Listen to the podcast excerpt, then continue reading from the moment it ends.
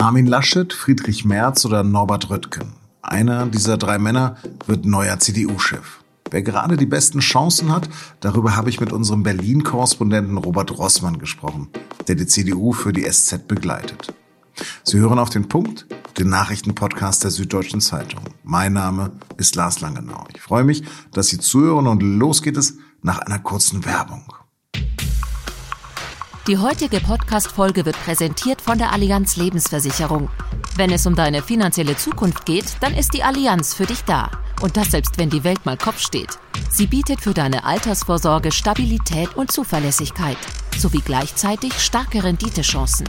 Focus Money hat die Allianz sogar als finanzstärksten Lebensversicherer Europas ausgezeichnet. Jetzt mit der neuen Allianz Lebensversicherung in die Zukunft starten. Informiere dich persönlich bei deiner Beratung oder digital auf allianz.de slash deine Zukunft. Montagnachmittag hatte die scheidende CDU-Vorsitzende Annegret Kramp-Karrenbauer die drei Herren Laschet, Merz und Röttgen in die CDU-Parteizentrale geladen. Es ging darum, wie der Wahlkampf für den neuen CDU-Chef aussehen soll. Festgelegt wurde, dass es bis Anfang Dezember zwei im Internet übertragene öffentliche Live-Talks a 90 Minuten geben wird. Außerdem wird es noch drei parteiinterne Einzeltermine von Merz, Laschet und Röttgen geben, in denen die CDU-Mitglieder per Chat Fragen stellen können. Und jeder der Kandidaten kann zusätzlich noch einen Brief an alle Parteimitglieder schreiben. Armin Laschet steht hinter diesem Verfahren. Er sagte aber am Montag auch, ich glaube, die Beschreibung, dass die Menschen im Moment eher mit der Pandemie, mit Corona, mit, den Ang mit der Angst vor Arbeitslosigkeit beschäftigt sind, als mit der Frage, wer wird nun neuer CDU-Vorsitzender. Diese Analyse ist richtig. Man will, dass die Frage entschieden wird. Man will, dass sie möglichst im Team entschieden wird. Aber wenn das nicht möglich ist, wird es halt demokratisch ausgetragen. Die Mitglieder und auch, glaube ich, die deutsche Öffentlichkeit will nur nicht eine wochenlange Selbstbeschäftigung der CDU in Personalfragen. Am 4. Dezember auf dem Parteitag in Stuttgart werden dann also 1001 Delegierte entscheiden, ob der neue CDU-Chef Laschet, Merz oder Röttgen heißen wird. Falls es denn Corona zulassen sollte. Über diesen ganz besonderen Wahlkampf habe ich mit meinem Kollegen Robert Rossmann gesprochen. Robert, gerade haben sich die drei Kandidaten darauf verständigt, wie sie miteinander konkurrieren wollen. Warum gibt es keinen Fernsehdreikampf? Ja, es gibt tatsächlich keinen von einem Fernsehsender ausgerichteten Dreikampf, sondern nur zwei Dreikämpfe, die im Konrad-Adenauer-Haus der CDU-Zentrale von der CDU veranstaltet werden, ohne unabhängigen Journalisten als Moderator. Das macht die CDU deshalb, weil sie gerne hätte, zugespitzt gesagt, dass niemand was von dem Wettbewerb mitbekommt. Man will die Wähler nicht ständig darauf stoßen, dass Angela Merkel bald nicht mehr da ist und man will jeden Konflikt vermeiden. Deswegen vermeidet man einen Dreikampf, der durch einen Fernsehsender wie Phoenix oder die ARD veranstaltet wird und macht's in der Form selber. Hm. Laschet, Merz oder Röttgen, wer ist denn jetzt so ein Favorit für diesen CDU-Vorsitz? Es gibt verschiedene Umfragen, sowohl unter der Gesamtbevölkerung als auch unter den CDU-Anhängern. Die sind aber nicht unmittelbar relevant, weil wählen tun am Ende ja nur die 1001 Parteitagsdelegierten, unter denen gibt's keine Umfrage.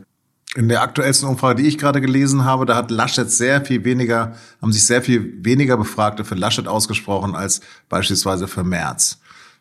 Tja, wird so etwas denn wirklich die Entscheidung der CDU-Mitglieder beeinflussen oder nicht? Ja, selbstverständlich. Deswegen ist Laschet auch so nervös, wie man ihn zurzeit oft erlebt. Er hätte eigentlich sicher gewinnen müssen. Er ist der Ministerpräsident des größten Bundeslandes. Er hat Jens Spahn mit im Team, der enorm beliebt ist und ist nun trotzdem hinter Merz in den Umfragen. Das macht ihn auch so dünnhäutig, wie man ihn manchmal erlebt. Die Entscheidung ist trotzdem noch offen. Das liegt auch daran, dass eben die Delegierten entscheiden. Und da hat Laschet schon noch einen relativ großen Rückhalt.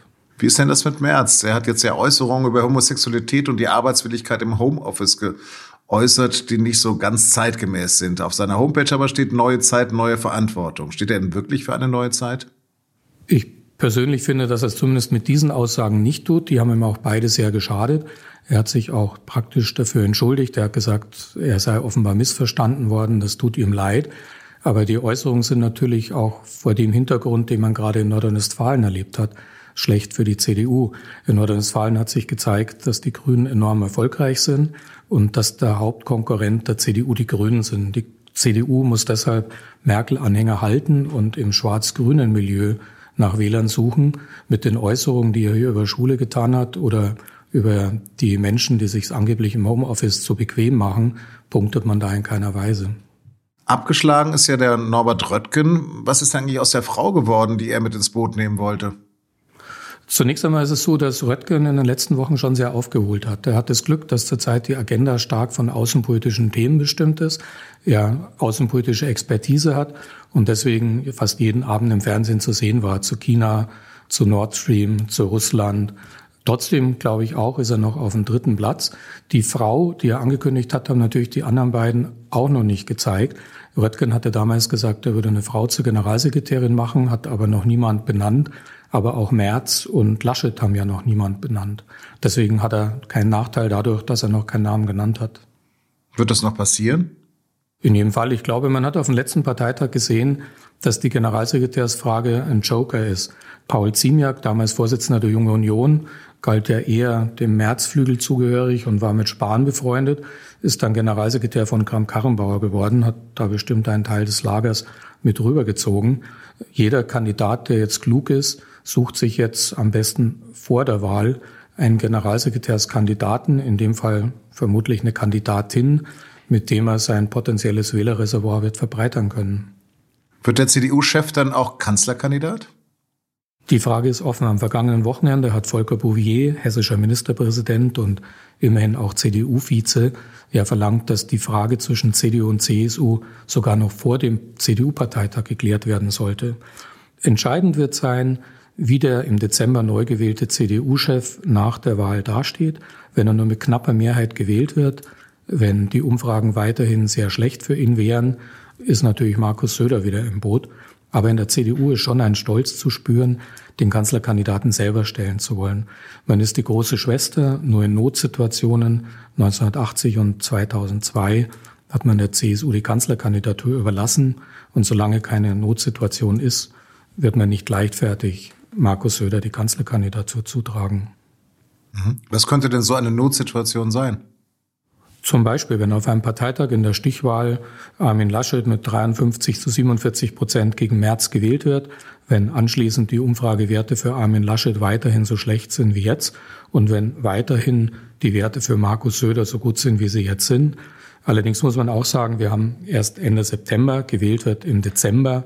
Bis dahin kann gerade in einer Zeit wie der Pandemielage im Moment extrem viel passieren. Robert, vielen, vielen Dank. Danke euch vielmals. Die Firmenzentrale von Wirecard in Aschheim bei München ist laut SZ-Information erneut von der Staatsanwaltschaft durchsucht worden. An der Razzia am Dienstag waren auch Beamte des Bundeskriminalamtes beteiligt. Jetzt geht es offenbar auch um den Verdacht der Geldwäsche. Im Juni hatte der inzwischen insolvente Zahlungsdienstleister Wirecard Luftbuchungen von 1,9 Milliarden Euro eingeräumt. Die Münchner Staatsanwaltschaft geht davon aus, dass das Unternehmen seit 2015 Scheingewinne ausgewiesen hat und ermittelt wegen gewerbsmäßigen Bandenbetrugs. Bürgerinnen und Bürger, die zum Beispiel in einem Restaurant falsche Kontaktangaben machen, müssen künftig mit einem Bußgeld von mindestens 50 Euro rechnen. Das haben die Ministerpräsidenten der Länder bei ihrer Videoschalte mit Kanzlerin Merkel beschlossen. Wegen der hohen Corona-Infektionszahlen soll es erstmal keine weiteren Lockerungen geben. Gerade in der kalten Jahreszeit sollen aber zu der gültigen Aha-Formel für Abstand halten, Hygiene und Alltagsmasken zwei weitere Buchstaben hinzugefügt werden. C wie Corona-Warn-App und L wie Lüften. Regelmäßige Stoßlüften in allen privaten und öffentlichen Räumen kann die Gefahr der Ansteckung erheblich verringern, steht in einer Vorlage.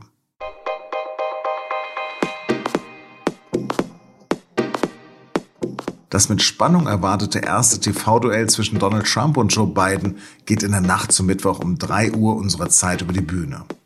Unsere Korrespondenten in Washington und New York werden das natürlich alles verfolgen. Aber auch meine Kolleginnen und Kollegen am Newsdesk von sz.de werden das Ereignis in unseren frühen Morgenstunden begleiten. Später können Sie dann auch meinen Kollegen Jean-Marie Magro im Gespräch mit einem unserer US-Korrespondenten in Auf dem Punkt zum wohl entscheidenden Moment im Wahlkampf um die US-Präsidentschaft hören. Das war auf den Punkt. Redaktionsschluss war 15.30 Uhr. Vielen Dank fürs Zuhören und bleiben Sie uns gewogen.